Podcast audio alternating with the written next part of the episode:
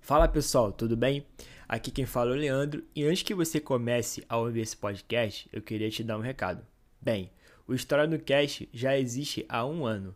E bem, quando o podcast começou, eu não tinha é, grana suficiente para bancar uma edição maneira.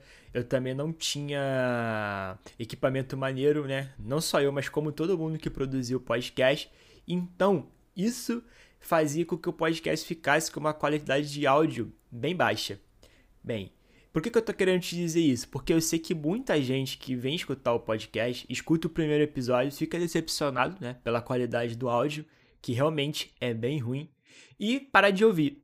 Mas eu tô aqui para te dizer que a partir do episódio 45, a qualidade de áudio e a edição ficam muito boas. Não vou dizer que fica impecável, né, porque a gente sempre tem que melhorar mais e mais. Contudo, a partir do episódio 45, a qualidade do áudio melhora absurdamente. Bem, se você não acredita, faz o teste aí e, e clica no episódio e escuta. Bem, só isso que eu queria te dizer mesmo. É, te avisar que a qualidade desses primeiros episódios ficaram ruim porque né, produzir podcast é muito difícil, é caro e eu não tinha o dinheiro suficiente para poder fazer algo 100% bom. Ainda não tenho, né? Mas é, a melhora do podcast com o episódio 45 é bem significativa e queria te pedir que se você não gostar da qualidade da produção desse primeiro episódio, dos próximos episódios, que você dê uma segunda chance e escute a partir do episódio 45, que eu tenho certeza que você, que você não vai se decepcionar. Valeu, rapaziada, só isso que eu queria dizer mesmo.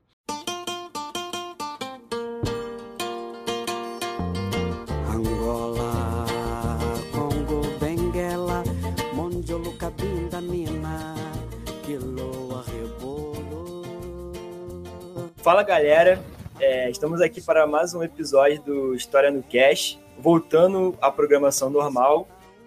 Para quem não sabe, os últimos quatro episódios do História no Cash foram sobre Enem, foram episódios produzidos voltados para quem iria fazer a prova do Enem. É, nós fizemos dois episódios de história. O primeiro foi sobre República Velha e Era Vargas. O segundo foi sobre ditadura. E o terceiro foi sobre geografia, é, focado em geopolítica. O quarto e último foi sobre filosofia. E para que, que eu estou falando isso? É, mesmo que o Enem tenha passado, se você precisa fazer aí alguma prova, algum simulado que vai cair essa matéria, você também pode usar esses podcasts para, para estudar. Inclusive, Igor, eu nem te contei, é, esses dias uma menina no Instagram mandou uma mensagem para mim falando que agradecendo pelo podcast de ditadura que ela usou para estudar para a prova e ela tirou 10, ela mandou aqui a foto da prova, ficou toda feliz aí e mandou aí a mensagem aí agradecendo a gente pelo episódio. Pô, que maneiro, cara. Foi, né? Muito bacana. Ficou feliz. É, enfim, voltando na programação normal é, e aproveitando que estamos em novembro, e novembro é, quase todo mundo sabe, pelo menos a maioria sabe, que temos o feriado da consciência negra, que em muitos é, estados não é feriado, né? Só tem a data comemorativa, mas não é feriado. E é, puxando esse gancho, vamos falar sobre um tema muito importante que nos últimos anos vem sendo muito debatido, inclusive na internet. E é por isso que é importante a gente fazer um episódio falando sobre esse tema, porque está sendo muito debatido na internet, tem muita gente falando merda sobre o assunto. E o tema de hoje é quem foi Zumbi dos Palmares. É um tema um pouco polêmico, né, Igor? Porra, polêmico demais, cara. Polêmico. Tô até com medo de falar merda. Mas como a gente não tem medo de polêmica, a gente vai fazer o episódio. E para isso, para fazer o episódio junto com a gente, a gente tem uma participação super especial de um convidado especial, que é o Alê Santos. Por favor, Alê, se apresente. Fala pessoal, cara, prazer imenso estar aqui com vocês. É, eu devo avisar que vai dar merda, porque fala de zumbi sempre tem, tem treta na internet, não tem como fugir da treta, né?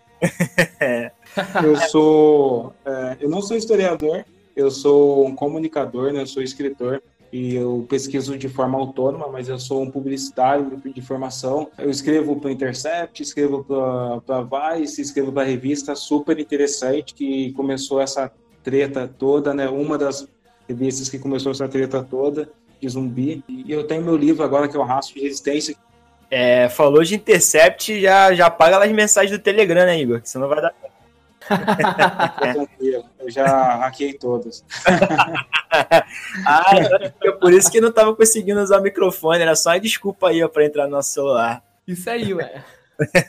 Mas, é, cara, esse assunto vai dar muito pano para treta, porque na internet você twitta o zumbi, já vem um monte de pessoas revisando essa discussão e, e, a maior parte por motivo, motivações ideológicas, políticas, nenhuma parte por, por um anseio mais racional de trazer historiografia para o mundo.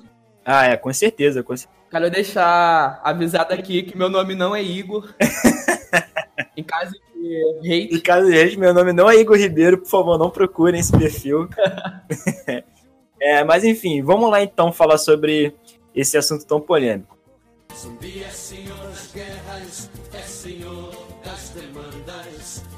Quando o zumbi chega, é zumbi é quem manda. Eu acho que a primeira coisa que a gente tem que pontuar quando o assunto é Zumbi dos Palmares é escravidão. E falando em escravidão, eu acho que também é muito importante a gente retomar um pouquinho sobre a, a própria África, porque a gente viu que ano passado no, no Roda Viva, o então atual presidente Jair Bolsonaro, sobre questionado sobre o programa de cotas e tudo mais, ele falou que não acredita em dívida histórica e também falou, né, que ah, mas os negros também se escravizavam.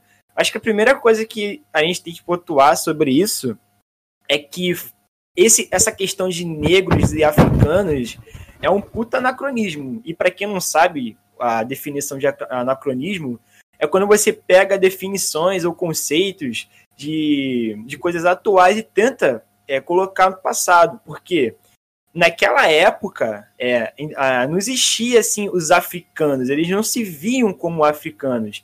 Eles eram é, pessoas com um pensamento diferente, que moravam em tribos diferentes, tinham em nações diferentes, tinham é, concepções diferentes de, de mundo e também eram inimigos. Então, por mais que existisse a escravidão no continente africano, que é onde eu quero chegar, é, além de ser uma escravidão diferente que acontecia aqui, não existia um consenso assim de, de movimento negro, muito mesmo de pan-africanismo, né? Até hoje, é, em África não faz sentido esse termo negro, por exemplo, porque o termo negro ele é utilizado na diáspora para conectar a gente com uma identidade que foi destruída, mas lá na África as pessoas chamavam de povo do Nilo, ou de Yorubás, ou de Achantes, é, Zulus. Até hoje, é, essas definições étnicas lá fazem mais sentido do que só africano ou só negro. Né? Isso funciona para a gente que teve essas origens históricas rompidas, a gente não tem uma é, eu não posso dizer que eu sou de uma etnia própria, e aí você tem essa etnia construída na diáspora, que é essa etnia negra que vem ser um guarda-chuva para todas as identidades culturais que foram destruídas. Sim. O Leandro falou da temática da, da dívida histórica, e assim, cara, primeiro a gente tem que pensar que toda aquela ideia que a gente aprende no ensino médio, de que o, os portugueses não escravizaram os indígenas, não continuaram esse processo, porque eles não tinham a concepção de trabalho, que eles conheciam o território, eles fugiam muito. Cara, isso acaba sendo uma balela. Ou seja, eles deixaram de, de escravizar os indígenas e optaram pela, pela mão de obra africana por motivações 100% mercantilistas, pelo fato de do tráfico negreiro ser algo absurdamente lucrativo, pelo fato do escravo ser uma mercadoria e trazer muito dinheiro para a coroa portuguesa e os seus súditos. Então, no, a partir do momento que eles lucram com a escravidão e a miséria do povo africano, existe dívida histórica. Sim, sim. Também eu acho que tem o fato de que os ameríndios nativos, eles conheciam o local, né? Eles conheciam as terras brasileiras mais do que qualquer europeu. Eles poderiam se tocar ali numa mata e ninguém ficar sabendo deles. Eles poderiam formar juntar seus grupos ali e, entrar, porque foram eles que ajudaram os bandeirantes a desbravar depois, né, é, as terras efetivamente. E principalmente quando você traz vários africanos que às vezes são até inimigos e colocam eles para conviver junto, eles é, às vezes eles não vão ter nem a mesma língua, eles vão nem estar tá falando as mesmas palavras e isso possibilita também que esses africanos se tornem um grupo de guerra mais mais forte, mais rápido ou mais organizado. E uma pequena correção é que quando eu falo que houve uma substituição da mão de obra indígena pela africana, não quer dizer que a mão de obra indígena foi totalmente descartada. Os indígenas continuaram sendo escravizados. Só que a maioria da mão de obra cativa durante o período colonial acaba sendo mão de obra africana. Sim, inclusive em regiões como do Grão-Pará, que vai muito mais lá para o interior e que era muito caro você é, trazer um negro, levar ele até lá dentro para ele ser vendido, não valia a pena, né? Você passava por é, vários processos de logística, então é, em regiões como no interior do Grão-Pará, eles acabavam mais usando a mão de obra, a mão de obra escrava do, dos índios mesmo. E, assim, é, retomando o que eu tinha falado também, que era outro ponto sobre a escravidão na África, é, que muita gente usa o argumento né, de falar, mas ah, é, sempre existiu escravidão, é, e realmente, né? A escravidão existe desde que o ser humano começou a viver em sociedade. Só que a galera mistura muitos tipos de escravidão, que é escravidão por dívida. Temos hoje, né, que foi a escravidão do mercantilista que o Império de Portugal, de Espanha de outras nações usaram. Eu acho que também vale a pena a gente refletir um pouco sobre esse tipo de escravidão. E queria que você falasse um pouquinho sobre isso também, Ali. E, e é legal, assim, é, eu já ouvi muita gente falar essa besteira de que foram os, os, os, africanos que ensinaram os europeus a escravizar, que eles que tiveram contato com a escravidão lá. Isso é uma das grandes porcarias que a galera fala. Foi um, um jornalista da Jovem Clã que falou Meu Deus. isso. Um, inclusive que brigou com o Glenn esses tempos aí, chegou a falar isso daí é, num dos vídeos com o Narlock, cara, tipo, é só a nata da, da porcaria. É, mas, tipo, e vale a pena lembrar que os vikings promoviam a escravidão. Quem ensinou os europeus a escravizar foram os próprios vikings, os próprios povos europeus ali nórdicos. Eles tinham uma palavra que era a palavra tral para isso. E era uma condição que poderia ser hereditária, a, também por captura ou até mesmo voluntária para pagar dívidas. Então, você tinha ali, eles já conheciam o sistema de escravidão, exatamente como era em África, porque na África também se tinha a escravidão para pagar dívida, é, e também a escravidão lá acontecia como uma forma de aculturamento. Isso é, às vezes parece conflituoso dizer, mas quando você invade uma, uma tribo, uma, um povo diferente, e esse povo continua sendo seu inimigo, a menos que você faça uma, um aculturamento forçado nele. Então, você faz ele trabalhar de forma escrava ali de um, durante algum período, até que esse povo entenda que ele está ali dentro de uma outra sociedade, que a sociedade dele já ruiu e ele fique é, mais aculturado com, dentro do, do, dos impérios africanos que existiam. Então, isso aconteceu em vários lugares também, acontecia com os astecas, que também tinham a sua própria escravidão, e até mesmo a Bíblia é, cristã e a judaica também falava dessa, desse tipo de escravidão. É, e eles tinham, inclusive, o ano do jubileu, que é o ano que, que todas as dívidas eram perdoadas e os escravos eram libertos. Então, é, essa forma de escravidão, como aconteceu em África, aconteceu no mundo todo. Esse lance de você invadir um povo, conquistar ele, e existiam em África, tem uma, uma historiadora que é, que é especialista no Império Akan, que é Wilhelmina Donkel, e ela fala muito sobre essas diferenças de escravidão que existiam como, por exemplo, a condição de escravo na África, em Peracã principalmente, não impedia que um escravizado se casasse, tivesse filhos, e principalmente isso é uma diferença que nunca, que não aconteceu na escravidão é, americana transatlântica, eles poderiam acumular propriedades e até se casar com linhagem do, das pessoas que eram os seus mestres, assim. E os seus filhos também, né? quando eles nasceram, é, quando eles nasciam, eles tinham uma probabilidade muito alta de se tornarem livres. Eles não seriam escravos automaticamente. Não, exatamente. Então você tinha todas essas variações ali.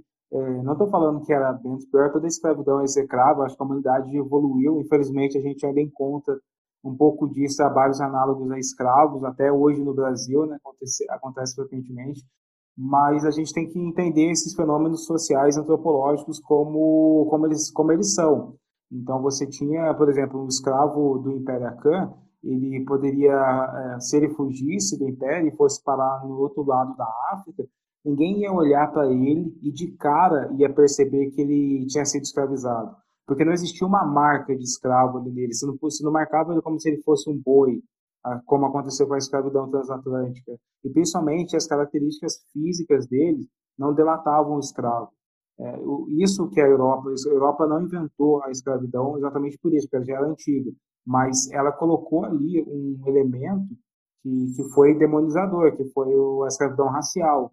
Foi quando ela olhou para as características étnicas dos negros e determinou que todas aquelas características representavam uma pessoa inferior que deveria ser escravizada. Sim. É interessante você falar essa, essa parada é, que você falou do que o cara da Jovem Pan disse, que os africanos ensinaram os europeus como escravizar. Pô, cara, a gente vê relatos de vários filósofos, inclusive do Aristóteles, que defendia a escravidão.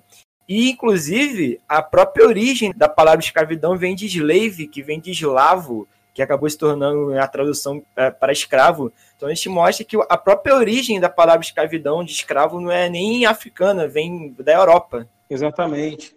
É interessante a gente pensar exatamente esse debate que vocês estão tendo, que é pensar o sistema de escravidão como algo amplo e diversificado de acordo com o seu contexto histórico. E é interessante também frisar é a questão de quando o escravo ele, ele consegue a alforria e no momento que ele consegue essa liberdade, ele passa a reproduzir toda aquela lógica de sociedade escravocrata, ou seja, ele passa a ter escravos. Isso também é, é uma forma da gente pensar de como os valores de, em uma sociedade escravocrata acaba sendo algo muito forte e que faz com que o negro acaba reproduzindo isso, mesmo sendo contra ele mesmo. É, então, porque é, ter escravos era, era uma questão que é igual a gente tem carros hoje.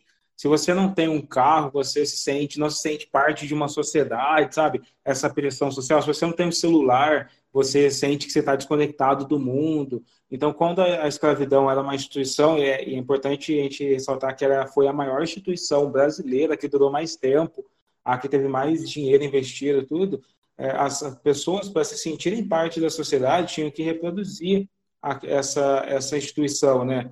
Mas é importante também lembrar que, porque as pessoas usam isso, isso para deslegitimar um, todo um discurso racial, e que ah, o próprio negro tinha escravo, mas grande parte, 80%, 90% do, da, das escravidões que, caseiras ou domésticas aqui no Brasil, eram de pessoas que no máximo tinham um, dois ou três é, outras pessoas escravizadas, que não tinha uma estrutura de senzala exorbitante, que não tinha é, um capataz, que não tinha toda, é, toda aquela estrutura de engenho para escravizar, escravizar outra pessoa.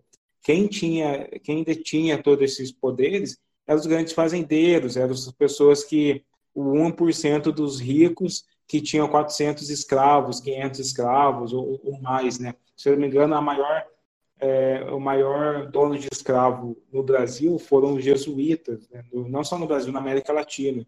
Foram os jesuítas, que tinham várias fazendas, e depois dessas fazendas, depois esses escravos foram herdados pela coroa. A gente vai entrar numa outra treta, porque eles dizem que eles não eram escravistas, mas você tem os escravos da coroa, que trabalhavam na repartição pública, que tinha uma outra forma de.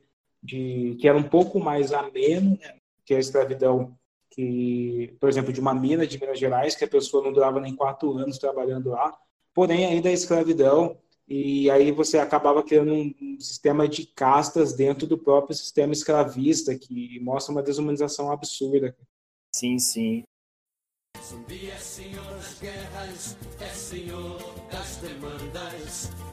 Quando o zumbi chega, é zumbi. Então, a gente agora já tem mais ou menos uma base né, de como que era a escravidão na África, que de fato existiu, e que a gente já apontou também que os negros também é, tinham escravos, mas porque reproduziam o sistema. E agora acho que a gente já pode partir para falar sobre é, falar propriamente sobre o zumbi. Mas acho que antes mesmo da gente falar sobre o zumbi, eu acho que seria legal também de falar muito o que, que, o que, que era um quilombo de fato. É, a gente sabe, a gente na escola vê os professores falando sobre quilombos. Eu queria que você falasse um pouquinho também sobre o que, que, que é de fato um quilombo, o que, que eles foram, o que, que eles representaram para essa galera que estava resistindo contra a escravidão. Então, quilombo era uma unidade de. uma tentativa de, de, recriar um povoado africano dentro das terras brasileiras. Né? Principalmente, quilombos significavam liberdade e fuga de toda a sociedade brasileira. Quilombos não faziam parte da sociedade brasileira. É importante a gente ter esse, esse entendimento, porque quando a gente fala da abolição e tudo, a gente está falando de uma parcela de pessoas no Brasil que eram civis que estavam ali dentro da sociedade.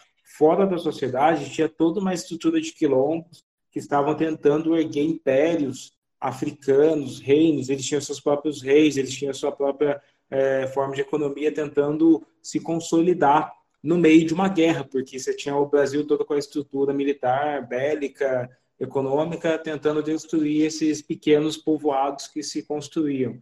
É, depois do no século XIX, se não me engano, o quilombo passou a designar qualquer agrupamento de negros. Então, desde tabernas, se tivesse quatro negros numa taberna, tivesse negros, é, dois ou três negros que acabavam ah, invadindo uma fazenda, eram chamados de quilombo também. Então, o quilombo virou todo esse esse símbolo de resistência contra o sistema escravista mesmo. Hum, maneiro. Tinha, houveram vários, é importante falar que tem vários quilombos, né? eu acho que se, se, não é impossível catalogar todos quantos quilombos que tiveram no país, né? porque a coroa não estava interessada em fazer um trabalho historiográfico e antropológico com isso, né? Eles entravam no quilombo, massacravam, matavam todo mundo, degolava, destruía tudo e construía algo no lugar. E eles não ficavam lá pegando, colhendo as coisas, os nomes e, e registrando, fazendo quadros, obras de arte. Ninguém fazia isso. Mas você encontra jornais da época você entrar nessas, nessas heterotecas e bibliotecas digitais, em 1800 você encontra muitos muitos recortes de matérias de jornais falando surgiu um quilombo aqui em uma fazenda, um quilombo aqui numa taberna, um quilombo de capoeira, sabe? E existiam, se for contabilizar, talvez milhares de quilombos assim, mas você tem os maiores que tinham o quilombo do Piolho, né, da Teresa de Benguela, que é, que é bem é, conhecido, e você tem o Palmares, que a gente vai falar de Palmares, que é o maior símbolo da, da nossa resistência brasileira. E você teve a última, a última tentativa de construir um quilombo, que foi do Manuel Congo e Mariana Crioula, em 1830. Né? A última grande revolta, a última revolta catalogada pela história aqui na, no Brasil. Eu ia te perguntar isso agora. É, por que que Palmares ficou tão conhecido e ficou aí como visto como um dos maiores quilômetros que existiu? o Palmares perdurou durante quase um século. Né? Então, a maior parte dos outros quilombos não chegou a durar um século ou, ou não chegou a, a, criar uma resistência tão grande. A gente não tem registro de como Teresa Benguela morreu, como Zacimba é, Gaba morreu. Ou, provavelmente foi numa dessas lutas. Você teve o, é, o quilombo do Negro Cosme, que, onde ele reuniu mais de 3 mil é, entre pessoas, entre negros, mestiços e pessoas libertas ali, que eles acabavam se juntando com os balaios na balaiada, né? Eles, os 3 mil negros do Negro Cosme, do quilombo dele, foram mortos ali por, por Duque de Caxias, a galera que acabou é, suprimindo a revolta da, da balaiada. É, mas a gente não tem registros, é, é muito possível, e isso é muito louco, porque quando as pessoas querem falar de zumbi, elas falam como se houvessem todos os registros, como se tivesse um museu com todas as peças da, de Palmares, né? Então, é muito difícil você ter todos os registros. Até hoje, quando você vai lá em Alagoas, lá em Palmares, não é exatamente a Palmares que existiu ali no século XVII. Né? Você tem vestígios de, do que seria, do que teria sido essa Palmares. É engraçado que tem um amigo. Eu, eu não cheguei ainda a ter história da África no, na minha faculdade. Mas tem um amigo meu que já fez, inclusive ele é do movimento negro, e quem dá a matéria é um professor branco. E aí acho que isso não tem muito nada a ver. Eu acho que o foco que eu vou falar não é nem isso. Mas é, quando ele pergunta, uma vez ele perguntou, é, professor, zumbi tinha escravos? E o meu colega disse que ele respondeu, com toda certeza com certeza ele tinha. E, tipo assim, pela resposta dele, você vê que ele, assim, ele não tá querendo dizer, não, tinha sim, olha aqui, tem essa fonte historiográfica. Ele tá baseando é, essa certeza dele pelo fato de que era algo comum na sociedade, né? Que a gente, como a gente já, já disse antes, que era comum nas sociedades africanas é, já existia a escravidão, os negros libertos aqui do Brasil também possuindo escravos. Então, a gente vê que ele está pautando essa certeza dele não numa fonte historiográfica, mas um senso comum. Isso, um senso do comum e do que poderia ser, né? Já que os negros libertos tinham escravos, as chances de, do zumbi também ter eram muito altas. Acho que meio que ele pauta esse raciocínio nessa lógica que a gente estava falando. E é ridículo isso por, por vários motivos, porque as, as instituições que se consolidaram com a escravidão, elas enriqueceram o país. Então, se houvesse uma instituição, é, até os próprios reinos africanos, ali o Dalmei, quando ele começou a, a lidar e vender escravos para o Brasil, para Portugal, ele enriqueceu e ele acabou tomando todos os reinos que estavam ali ao redor dele, o Idá e todos os reinos. A escravidão é uma instituição é, capitalista que faz você crescer, enriquecer. Se Palmares estivesse escravo, talvez a gente tivesse aqui uma Wakanda capitalista verdadeiramente rica e poderosa o suficiente para lidar com a coroa portuguesa. Talvez tivesse até fosse aliado da coroa portuguesa, como o Dalmei foi. É, tipo, o Dalmei era um estado escravista africano que se aliou com Portugal e ele cresceu por isso. É, e outra coisa que também é ridículo é qual a escravidão na história da humanidade ela só existe na, em sociedades que estão se desenvolvendo economicamente. Nunca numa sociedade que está sendo perseguida em guerra. Né? Qual estado de guerra do, na história da humanidade foi escravista? Né? Você tem que lidar com um inimigo externo, que são os países tentando te atacar, as outras etnias, e você tem que lidar com inimigos internos também, que são as pessoas que você está trancando em senzalas, tentando estourar. Isso não faz sentido algum. Cara, e se você para para pesquisar a origem desse pensamento de que o Zumbi dos Palmares possuía escravos na época do Quilombo, você você percebe que não tem embasamento histórico nenhum, cara. Tipo, esse primeiro, esse pensamento, ele aparece no livro de um historiador, é, na, no ano de 2007. No ano de 2007, você era época do PT, você estava tendo várias ações afirmativas em relação aos negros, e nesse livro, o, o autor era contra essa, essas ações afirmativas e ele bota esse argumento de que o Zumbi dos Palmares é, não tinha escravos e com isso ele tentava refutar todas as, as ações afirmativas feitas pelo governo petista. Então, que ele tinha escravo no caso, então, né? Sendo que não possui embasamento historiográfico nenhum, nenhuma corrente historiográfica é, de, de nome defende isso. Não, nenhum. Ah, tipo, antes de 2007 não tem. Esse livro que esse antropólogo escreve em 2007, se chama Divisões Perigosas. É totalmente ideológico.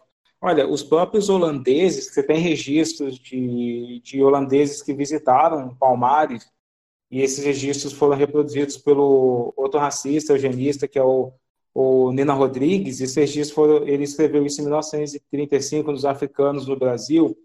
Uh, o Nina Rodrigues diz que não sabe nem se existiu uma só Palmares, porque pelos registros dos holandeses, foram três palmadas diferentes, em momentos diferentes, eles não têm ideia do que aconteceu lá dentro.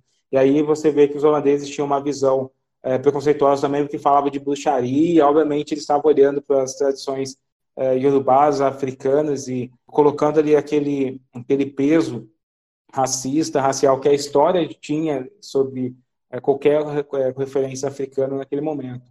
E é isso, esse conceito surge em 2007, depois é, por, por uma aula da, do Brasil pela direita que simplesmente está puto com o PT no poder, está puto com as políticas de, é, de, de, afirmação racial e resolve criar um livro chamado Divisões Perigosas. O Narlock, que é o cara que propagou isso, né, através daquela, daquela porcaria que é, que é o... Qual é o livro dele mesmo, cara? Esqueci.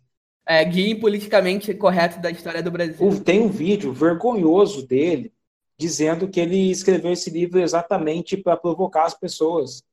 Eu vi essa entrevista. Ele falou que ele escreveu o livro para deixar, abre aspas, né, os, os, acadêmicos putos. Tipo, cara, tipo, que isso, cara? É birrinha? Ele quis fazer birrinha?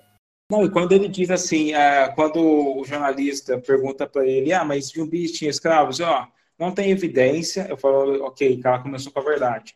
Mas provavelmente foi porque a única forma de avaliar zumbi é olhando para sociedades africanas do século XVII. Porra, não dá para comparar o que foi Palmares na mão de zumbi, que foram 15 anos de guerra, perdendo e morrendo cada vez mais negros a cada, a cada minuto ali em guerras, em confrontos, e as pessoas não sacam que né, durante o reinado de zumbi eles tinham que se locomover o tempo todo, porque se eles ficassem no mesmo lugar, dentro de Palmares, na, no, no mesmo mocambo, ocasionalmente alguém ia encontrar a, a, a localização deles. Então era assim, é, foram 15 anos de fuga, 15 anos de guerra, 15 anos que eles não conseguiam nem plantar, eles não estavam produzindo é, uma economia agrícola, eles estavam simplesmente se sobrevivendo e tentando uh, viver mesmo ali no meio daquela guerra que a coroa estava fazendo. E, e, aí, tipo, o cara quer comparar isso com o reino, o Império Zulu, ou quer comparar isso com o Império uh, de Gana, que tava, o Império Akan, que estava se construindo na Cozei Tutu. Não tem como eles eram impérios que não estavam em guerras, não estavam sitiadas, né? Porque Palmares foi sitiado. Nenhum outro império africano foi sitiado. E nesse momento, no século XVII, depois foi, acabaram sendo sitiados sim, pelos, pelos europeus, mas eles estavam ainda em expansão, em expansão econômica, estavam é, conversando, vendendo para os ingleses, franceses, estavam ganhando ouro, estavam se enriquecendo, e Palmares não, só estava perdendo recursos tanto de, de terras quanto de pessoas, estavam cada vez é, se tornando mais escasso. Sim, sim. E realmente, é, é realmente não faz sentido nenhum é, o Zubi ter, ter escravos, porque é, a, o argumento também que falam é que ele tinha escravos para poder vender justamente para a coroa portuguesa. Tipo assim, cara, não faz o menor sentido dizer isso. Ele tava tipo, ele queria dinheiro para quê no meio da selva? É óbvio, né? ele poderia trocar por, por recursos, mas também não faz sentido, porque como que a coroa ou qualquer outro proprietário de terra iria é, armar uma coisa que em meia volta iriam se voltar contra eles? Fora que também a gente tem que pensar é, na questão de que muita dessa galera que estava lá no Palmares, os escravos que fugiram, eles estavam fugindo e os proprietários estavam tomando prejuízo. Então, querendo ou não, essa galera tava puta com o Palmares. Então, eu acho muito difícil é, essa relação de, de vender escravos para a coroa ou então para os próprios proprietários que estão tendo as suas propriedades, entre aspas, fugindo para esse local. E cai naquilo que eu falei, né? Que, tipo, se zumbi estivesse enriquecendo com a venda de escravos, ele seria um grande senhor capitalista e o Palmares não tinha caído. Sim. É, é muito foda isso. E qual seria o sentido do, do zumbi dos Palmares? Ele vende o escravo para a coroa portuguesa e a coroa portuguesa gasta rios de dinheiro contratando bandeirante para guerrear com, com o quilombo? Tipo, qual o sentido disso? Ele vende para quem guerreia com ele?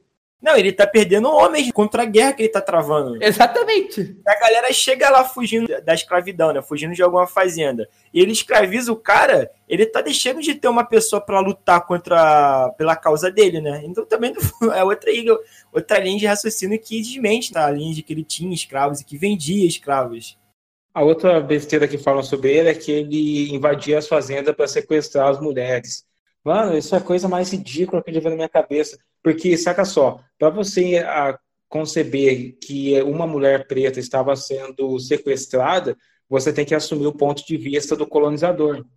Porque, do ponto de vista da própria mulher negra, o que, que você acha que ela estava fazendo dentro de uma fazenda, da casa de um, de, do senhor de engenho, cara, ela estava sendo estuprada, ela estava sendo abusada, estava sendo escravizada. Então, que, o que o negro fazia ao chegar numa fazenda e olhar uma mulher negra, era dar liberdade para ela.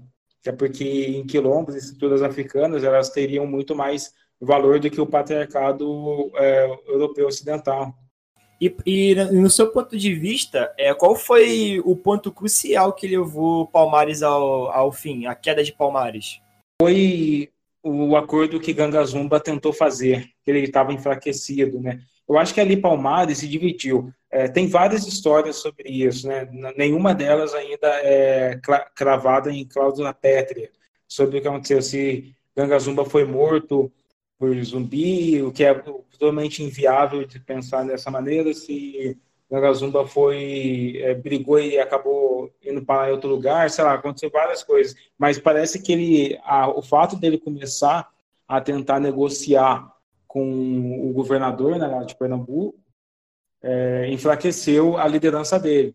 Né? Você estava numa guerra e, se não me engano, o, o Pernambuco, o governador tinha sequestrado os netos e filhos dele, e aí ele tentou fazer um acordo e isso fez com que a liderança dele enfraquecesse porque a galera quebrou um pouco ali a confiança nele.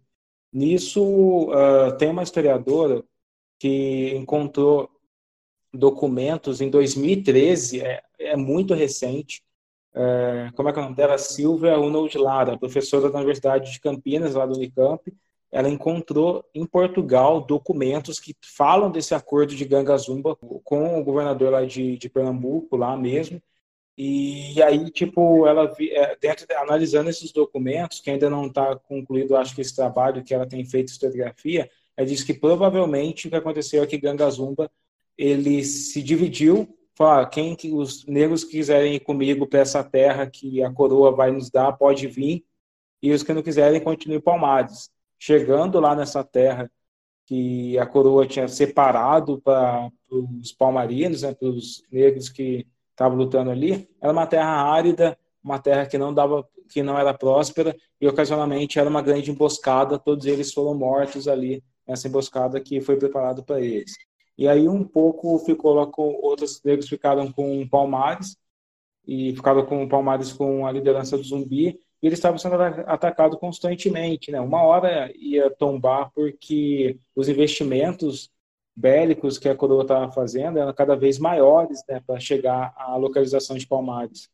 E, assim, eu pesquisando hoje sobre o assunto, eu acabei tendo uma grande dificuldade em achar fontes históricas a respeito da estrutura militar do, do quilombo de Palmares. Eu cheguei a achar artigos que fala que eles tinham uma noção militar muito grande, tinha hierarquização, eles sabiam muitas estratégias e utilizaram essas estratégias para defender o seu território, só que eu não consegui achar nada em detalhe. Eu queria saber se você sabe um pouco mais sobre essa temática militar.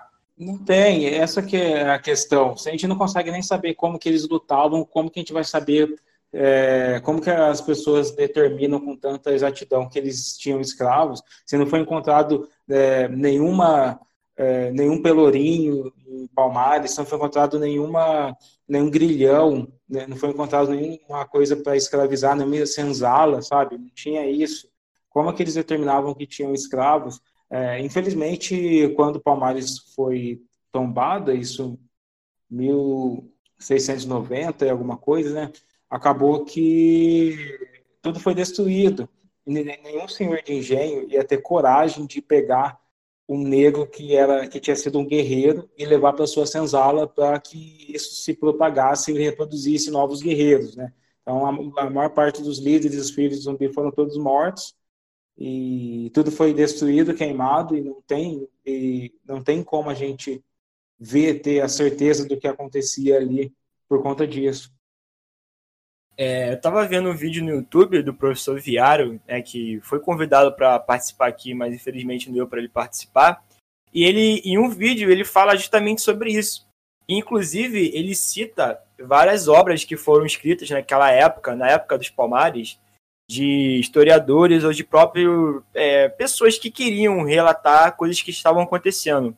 E ele mostrou é, alguns livros nesse vídeo, para quem quiser pesquisar, que quer saber mais sobre o assunto, só você escrever no YouTube, é professor Viário é, Zumbi, que vai vir. E nesse, nesse vídeo ele mostra que esse, nesses livros que ele leu, desses autores lusitanos falando sobre é, Palmares, ele mostra que esses autores mostravam Palmares como um antro de, de, tudo que era ruim, de tudo que não prestava. Então, assim, eram adjetivos muito pejorativos e pesados só que em nenhum momento eles falavam sobre zumbi ter escravos. E aí, aí que ele fala que não existe é, nenhuma fonte assim, histórica real que, que prove que zumbi tinha escravos, e ele, ele, também reforça isso que você acabou de falar, de que não, é, não existe fontes históricas suficientes para a gente saber o que de fato acontecia dentro de Palmares, e sobre a própria questão que o Igor perguntou da, da questão militar. Então, eu prefiro, por exemplo, se você vai. É, o Narok ele foi. Ele jogou muito sujo quando ele quis comparar Palmares com uma estrutura africana do século XVII. Acho que o mais justo é a gente comparar com outro quilombo e pensar: e se um quilombo tivesse dado certo? Será que ele teria se tornado escravagista? Eu acho que essa é a pergunta mais justa. E a gente tem aqui na América Latina um exemplo de um quilombo que deu certo, que foi era o Palenque de São Basílio, do Bencos Biorró. O Bencos era de uma etnia é, tão guerreira quanto a de Zumbi, a etnia Bijargô, para vocês terem ideia, os Bijargôs eles se matavam nos navios, mas eles não aceitavam ser escravos. O Bencos ele chegou na Colômbia em 1595, 1598, ele já estava montando o palenque, ele tinha fugido com 30 outros negros, e eles conseguiram montar um quilombo tão imbatível que em 1600 e alguma coisa a coroa espanhola deu liberdade para eles. Falou, cara, pode ficar livre, mantenha a sua, sua comunidade lá em cima. Inclusive, eles tinham direitos de, de andar ali mesmo, uh, nas cidades ali que tinham também da coroa. O Bencos foi morto numa emboscada numa dessas visitas à cidade. Porém, o Palenque continuou e até hoje ele reside lá na Colômbia como uma, uma um símbolo da resistência étnico-cultural. E aí você olha, esse palenque está lá, cara, tipo, esse é ancestral, ele está lá e do mesmo jeito que ele foi construído pelo Banks Biorró, não existe nenhuma evidência de escravidão, ao contrário, tem, hoje você tem toda uma cultura criada pelos, pelos negros que estavam no Palenque São Basílio, você tem arte, você tem música, você tem, tem uma própria língua que, que foi construída lá para eles se desenvolverem, e o Bencos é o nosso Spartacus aqui, é o primeiro negro que construiu uma, uma comunidade livre. E se comparar ele com o zumbi é muito mais justo do que comparar ele com, com o rei de Dalmei, por exemplo. Hum, interessante.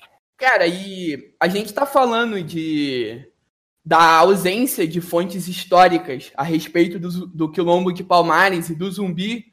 A gente tem que levar em consideração que houve todo um processo de apagar a memória daquele quilombo. Porque os, os governadores do período colonial, eles não queriam que o quilombo de Palmares se tornasse um exemplo e inspiração para que outros africanos é, se rebelassem e construíssem vários quilombos por todo o território do Brasil. Inclusive, tem até um termo em latim que, que resigna isso. É a capacidade de de períodos históricos de autoridades políticas em apagar a memória de um certo povo. Então, essa ausência de fontes históricas que se tem hoje em dia, ela não é algo à toa, ela não é coincidência. Exato, e vale a pena lembrar que isso foi reforçado depois, quando aconteceu a revolta do Haiti, o medo ficou mais intenso ainda, porque Palmares era é o maior símbolo, a maior resistência que mais durou aqui no nosso país é, com Alcautune, Gangazumba e depois dos últimos 15 anos com o Zumbi. E aí depois você tem essa revolta do Haiti, que matou todos os brancos da, da, lá do país. O que aconteceu é que o Brasil é o país que mais tinha escravos em todas as Américas. Eu acho que um olhou para o outro e falou, puta, fudeu. Vamos ter que dar um jeito de resolver isso aqui de uma outra forma. Vamos apagar, não vamos deixar mais as pessoas saberem que existem quilombos surgindo por aí.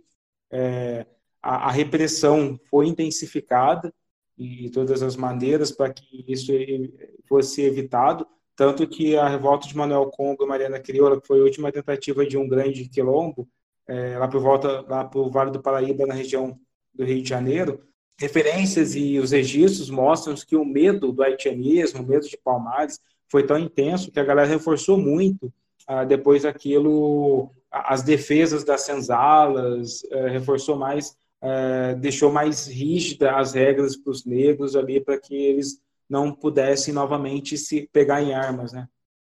Sim, sim. Zumbi é senhor das guerras, é senhor das demandas. Quando o zumbi chega, é zumbi. É, a gente falou também, é, falou um pouco sobre zumbi. Acho que seria legal também falar sobre o papel da, da Dandara nos Palmares, a importância, o que, que ela representa. Acho que seria legal se você falasse um pouco também sobre ela. Uh, Dandara, assim como todas as mulheres africanas, elas têm um, um papel muito importante no, nos quilombos. Né? Você tem, por exemplo, o próprio quilombo da Teresa de Benguela, é, que era do Pior, o marido dela, ele só foi alcançar grandeza como quilombo quando a Teresa ela assumiu como rainha e aí ela colocou toda a sua estrutura é, africana de guerra, de gestão, de tudo isso ali. A Dandara, assim como Dedas de Benguela, como Zacimba, ela vem representar essas mulheres negras guerreiras que para estar ali é, dentro de, de, uma, é, de um quilombo. As pessoas devem achar que o quilombo é tipo uma fazenda de paz e amor, mas não, o quilombo era uma, um lugar super precário, não era como das fazendas de engenho, não era como fazenda de cana-de-açúcar, não era fazenda como nada. Era um lugar muito precário, tem documentário aqui, é, as histórias, é, as evoluções do Brasil que mostram um pouco disso, como esses quilombos eram lugares super precários, e você tinha é, essas mulheres que estavam se dedicando ali a, a, apoiar a liberdade, apoiar a resistência, a existência do, do povo negro livre, fora da, do, Brasil. Né? A gente precisa falar também que o que era Brasil não compreendia os quilombos. Né? Tipo, quando você fala que brasileiros civis, a abolição que acontecia, isso não tem nada a ver com o que acontecia ali naquelas terras. Eles estavam lutando pelo povo preto, que eles nem talvez chamassem de palmarindos, talvez chamasse de tentasse criar uma outra etnia, uma outra denominação, se eles tivessem vingado e prosperado aqui no nosso, no nosso país. Eu acho que uma analogia muito boa para fazer sobre tudo isso que você falou, sobre tudo isso que a gente falou aqui, é a própria questão de Canudos, da Guerra de Canudos, que a gente viu lá que o Antônio Conselheiro reuniu é, muitas pessoas, se não me engano, acho que Canudos tinha 30 mil pessoas no seu auge, que era justamente uma sociedade que queria viver de maneira alternativa, que se cansou né, de depender do Estado. E como essa sociedade começou a alcançar um patamar assim, de sucesso, que, que as pessoas conseguiam é, se alimentar, é, conseguiam sobreviver em comunhão, o governo começou é, uma campanha de guerra para massacrar e destruir essas pessoas. E o mais interessante ainda de se falar é que essas pessoas, é, o governo começou a pintar essas pessoas como monstros, como fanáticos, que eram fantasma da, da monarquia, que eles queriam restaurar a monarquia, e a gente sabe que não foi nada disso. O Euclides da Cunha foi lá, inclusive, ele, né, ele acho que pelo, pelo Folha de São Paulo, é, cobrir esse evento dessa guerra, ele viu que não era nada disso, é, que na verdade era o, era o governo querendo destruir uma forma de, de pessoas serem independentes, serem livres, de conseguirem sobreviver. E a gente vê que o governo né, do, do Brasil Império fez a mesma coisa com, que, com Palmares. E que, inclusive, fez, é, o governo, tanto do Império, do Império quanto da República, fez, justamente para não mostrar para as pessoas que existia essa possibilidade das pessoas viverem de maneira livre, né, não dependendo necessariamente de um governo, de um Estado. E eu acho que tem bastante relação. Tem, sabe aquilo que até hoje o atual presidente fica falando da soberania nacional?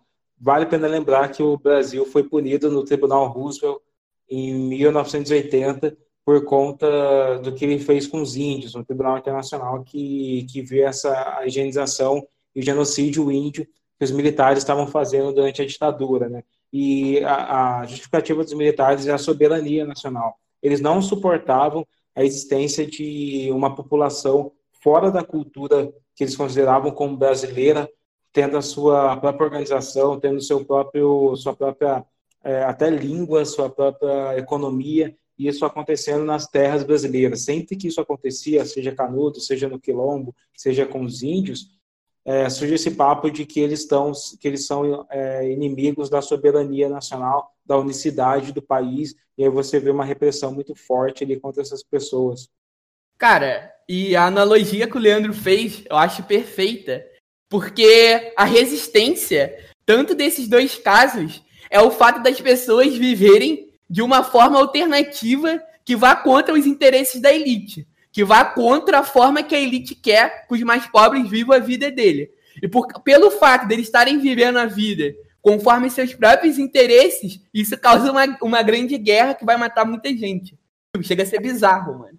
Cara, vou te falar, e, e o motivo maior de ter feito essa comparação é que se você pesquisar aí na internet ou em qualquer tipo de livro, você não vai ver ninguém querendo negar a versão do Euclides da Cunha de dizer que aquelas pessoas não eram fanáticas, que elas apenas queriam viver em paz, que elas queriam poder sobreviver, elas queriam viver em comunhão. A gente não vê isso. A gente é, aceita essa versão de que, de fato, o governo criou é, todo esse pânico na população de que é, fanáticos queriam destruir a república, queriam instalar a monarquia, e a gente aceita isso de boa. Mas por que, que a gente vê tanta gente querendo questionar e querendo, inclusive, é, dar outro significado para Palmares. Por que, que será que isso acontece? Eu acho que o Ale pode responder a gente. Eu acho que ele tem uma resposta melhor. Cara, eu acho que é muito isso. O Brasil ele entrou nessa. É, as elites brasileiras se organizavam nesse plano de construir o, o vislumbrar a raça brasileira, vislumbrar o que era o Brasil. A gente sempre lembra que o Brasil ele se tornou um império não por conta de uma revolta, não foi o povo daqui que construiu o Império Brasileiro, foi um acordo entre o imperador de Portugal e o seu filho, né, tipo, erguer o país. Então, é essas para proteger essas ideologias de como o Brasil deveria ser a partir do ponto de vista das elites, eles faziam qualquer coisa, que eles queriam silenciar. Né? Na, na, história brasileira, o povo nunca ganhou uma revolução, nunca a gente nunca foi vitorioso, a gente nunca conseguiu construir uma identidade brasileira a partir do povo, sempre vem a partir das elites e naquela, naquela região a partir do imperador. Cara, a gente está falando que a direita, consequentemente, já se apropriou pra, do zumbi dos palmares e dos quilombos para fazer um certo revisionismo histórico acerca dessa época, mas é importante lembrar que no período da ditadura militar, ali nos anos 70, você vai ter também historiadores de esquerda que vão se apropriar da personalidade do zumbi e dos palmares e comparar ele com a questão das guerrilhas rurais que estava acontecendo ali no período. O Ale pode falar disso melhor que eu, mas eu estava lendo isso hoje de manhã. Mano, eu não, eu não conheço muito sobre esse, esse momento dos historiadores da esquerda se apropriando do zumbi, não. eu, eu mando o artigo para botar na descrição. Demorou. Beleza. Zumbi é senhor das guerras, é senhor das demandas. Quando o zumbi chega, é outra coisa também que é muito, muito legal de se falar e que sempre aparece nesses tempos de, de consciência negra, né, no mês da consciência negra, é de que comparar né, é, lideranças negras. O que, o que eu sempre vejo é a galera dizendo que o Zumbi não pode ser considerado um herói negro, mas sim o Luiz Gama, porque supostamente ele fez ali uma, uma resistência, só que uma resistência pacífica, ele era advogado. Eu queria que você falasse também um, pouquinho na, dessa comparação. Provavelmente você já deve ter visto essa comparação por aí. É, então, e isso acaba no final, é, essa grande discussão se é zumbi ou Luiz Gama, no, coloca a população negra no, no, limite de ou você pode ter esse negro ou você pode ter aquele, sabe? Sendo que a gente tem vários. É, o líder quilombola que eu mais é, que eu mais me inspira é o Benedito Meia Légua. E aí você teve também o Banks Rockman da Colômbia, mas eu gosto muito dele também. Você tem o outro abolicionista que é o Dragão do Mar, você tem a própria Zacimba Gaba, é, sabe, tem vários personagens negros da nossa história. O Luiz Gama é fenomenal e ele tem uma frase que é que mostra muito essa essa voracidade dele contra o sistema escravocrata, que é um negro que mata o seu senhor, seja em qualquer situação, mata em legítima defesa. Né? Então, se você perguntar para o Luiz Gama o que, ele achava das lutas quilombolas, ele, vai, ele provavelmente vai responder, cara, se ele estão lutando pela liberdade, e contra o sistema escravocrata, ele vai matar mesmo eu eu tô do lado deles. Tanto que o Luiz Gama ele foi o único abolicionista, um dos únicos, né? Eu acho, se não só tinha mais outro que tinha sido escravizado e por isso ele era considerado um abolicionista um pouco mais radical. E eu acho que a gente tem que celebrar os dois. O mês da consciência negra não é só, a gente chama de mês de zumbi porque ele foi o primeiro herói negro no panteão, né, da, da pátria. É, mas hoje a gente tem Dandara, tem Luiz Amarrim, e deve entrar efetivamente. Luiz Gama tem que entrar aí, é, André Rebouças, todos eles foram importantes, são símbolos. A gente precisa de uma constelação de heróis pretos, né? não é só a, pessoa, a população branca brasileira que tem que ter uma constelação de heróis, e ele tem tantos heróis que alguns são até falsos, né? como o Duque de Caxias. E os negros a gente tem que ter uma centena também de, de heróis para a gente se inspirar. É, inclusive, é, você falou da, dessas gamas desses heróis negros, também tem o André Rebouças, que era um, um, monarquista. E falando em questão de monarquia, que sempre a gente sempre entra naquela, naquele debate também sobre a questão da Lei Áurea, da Princesa Isabel. E eu queria que você também se falasse um pouco sobre a questão da Princesa Isabel, da, da Lei Áurea, porque, é, pelo de tudo que eu já vi, é, a historiografia sobre a princesa Isabel era bem, é, é bem ampla e bem polêmica. Porque tem autores que dizem que ela de fato era abolicionista, mas tinha escravos, outros dizem que ela não tinha escravos, era abolicionista. E eu queria saber um pouco o que, que você acha. Dizem que ela e o Dom Pedro II tinham algumas inspirações abolicionistas, sim. Uh, mas é, é, importante a gente lembrar também que ali na, tem um censo do próprio governo, em 1870, que mostra que só 25% dos negros eram escravizados. É, só 25%. Os outros já tinham sido libertos por várias dessas revoltas. O Dragão do Mar mesmo aboliu a escravidão seis anos antes. Depois o Amazonas aboliu a escravidão quatro anos antes. Aí você tinha Luiz Gama, que conseguiu alforria para mais de 500 pessoas. Você tinha algumas confrarias de igrejas católicas pagando por cartas de alforria. E você tem todo o movimento quilombola que já estava aí lutando, tipo, conseguindo a liberdade da, de todo mundo. Né? Se não me engano, eram 600 mil pessoas escravizadas que a Lei Áurea conseguiu a abolição. Ou seja, a abolição já estava chegando, de todo modo.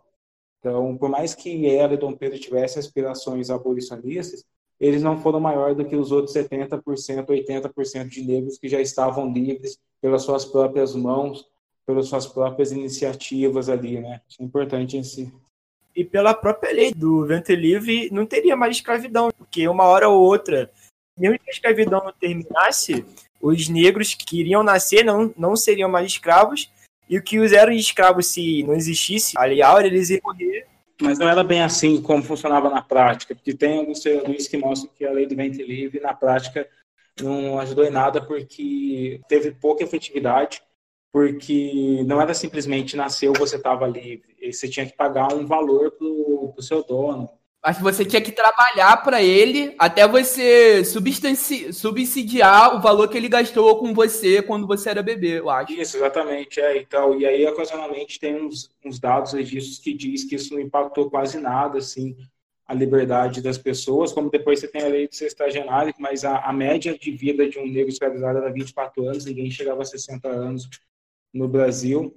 E, então você tem mais mesmo essas iniciativas de revoltas e essas é, outras iniciativas que conseguiram conquistar a liberdade antes, antes da, da Lei Áurea, né? Então você tinha a Princesa Isabel, eu tenho um livro que fala que ela tem escravo, que ela teve esses escravos da coroa, é um livro até de uma historiadora da USP que ela vem com os registros de todas as fazendas do Império que foram herdadas, que foram conquistadas depois dos jesuítas e como que o Império administrava todas essas fazendas e todos esses escravos eram partes da eram escravos públicos, né, como se fosse ali parte do mobiliário público da, do, da coroa.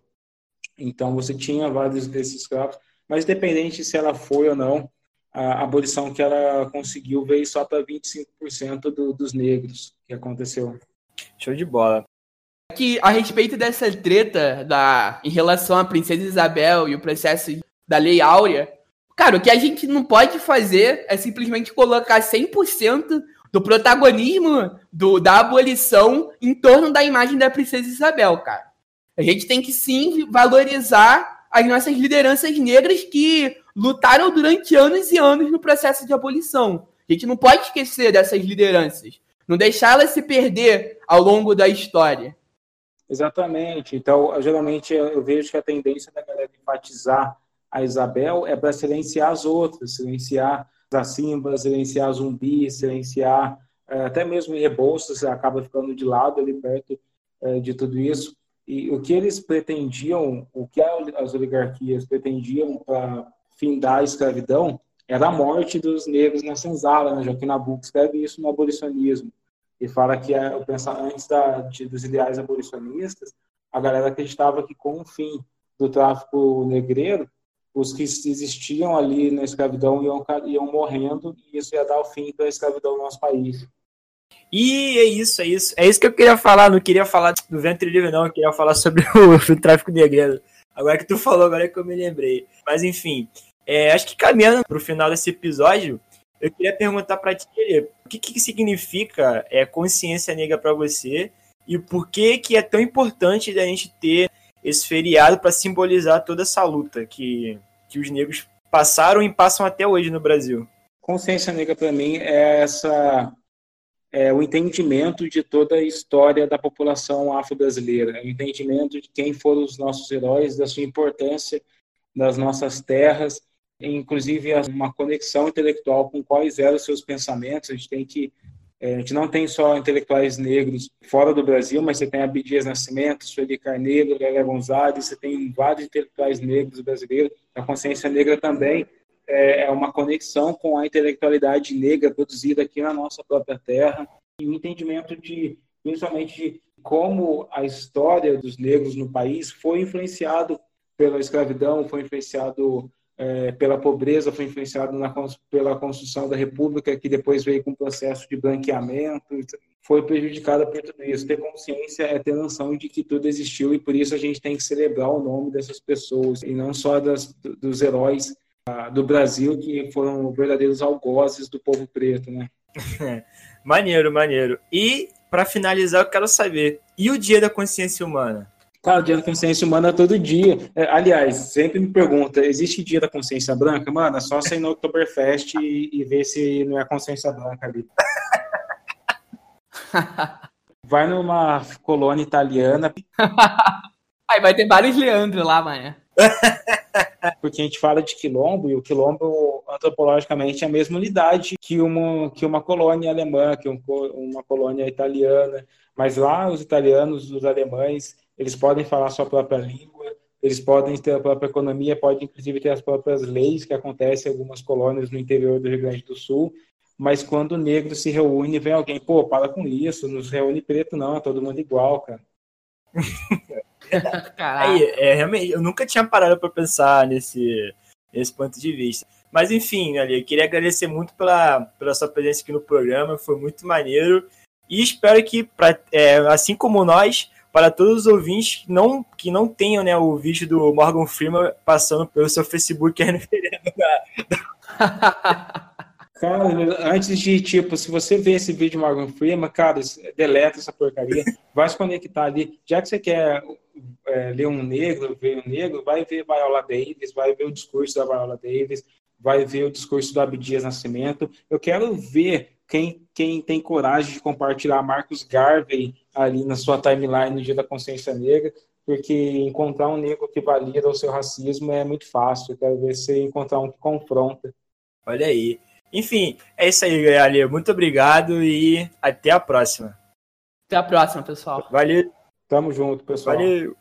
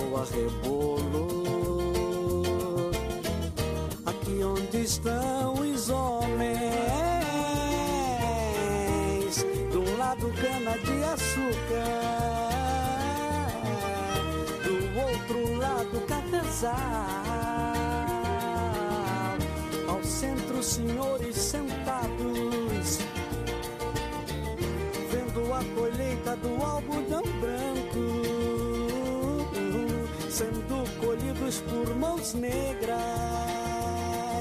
Eu quero ver, eu quero ver, eu quero ver, eu quero ver quando o zumbi chegar. O que vai acontecer? Zumbi é senhor das guerras, é senhor das demandas. Quando o zumbi chega, é zumbi quem manda. Zumbi é senhor das guerras, é senhor das demandas. Quando o zumbi chega,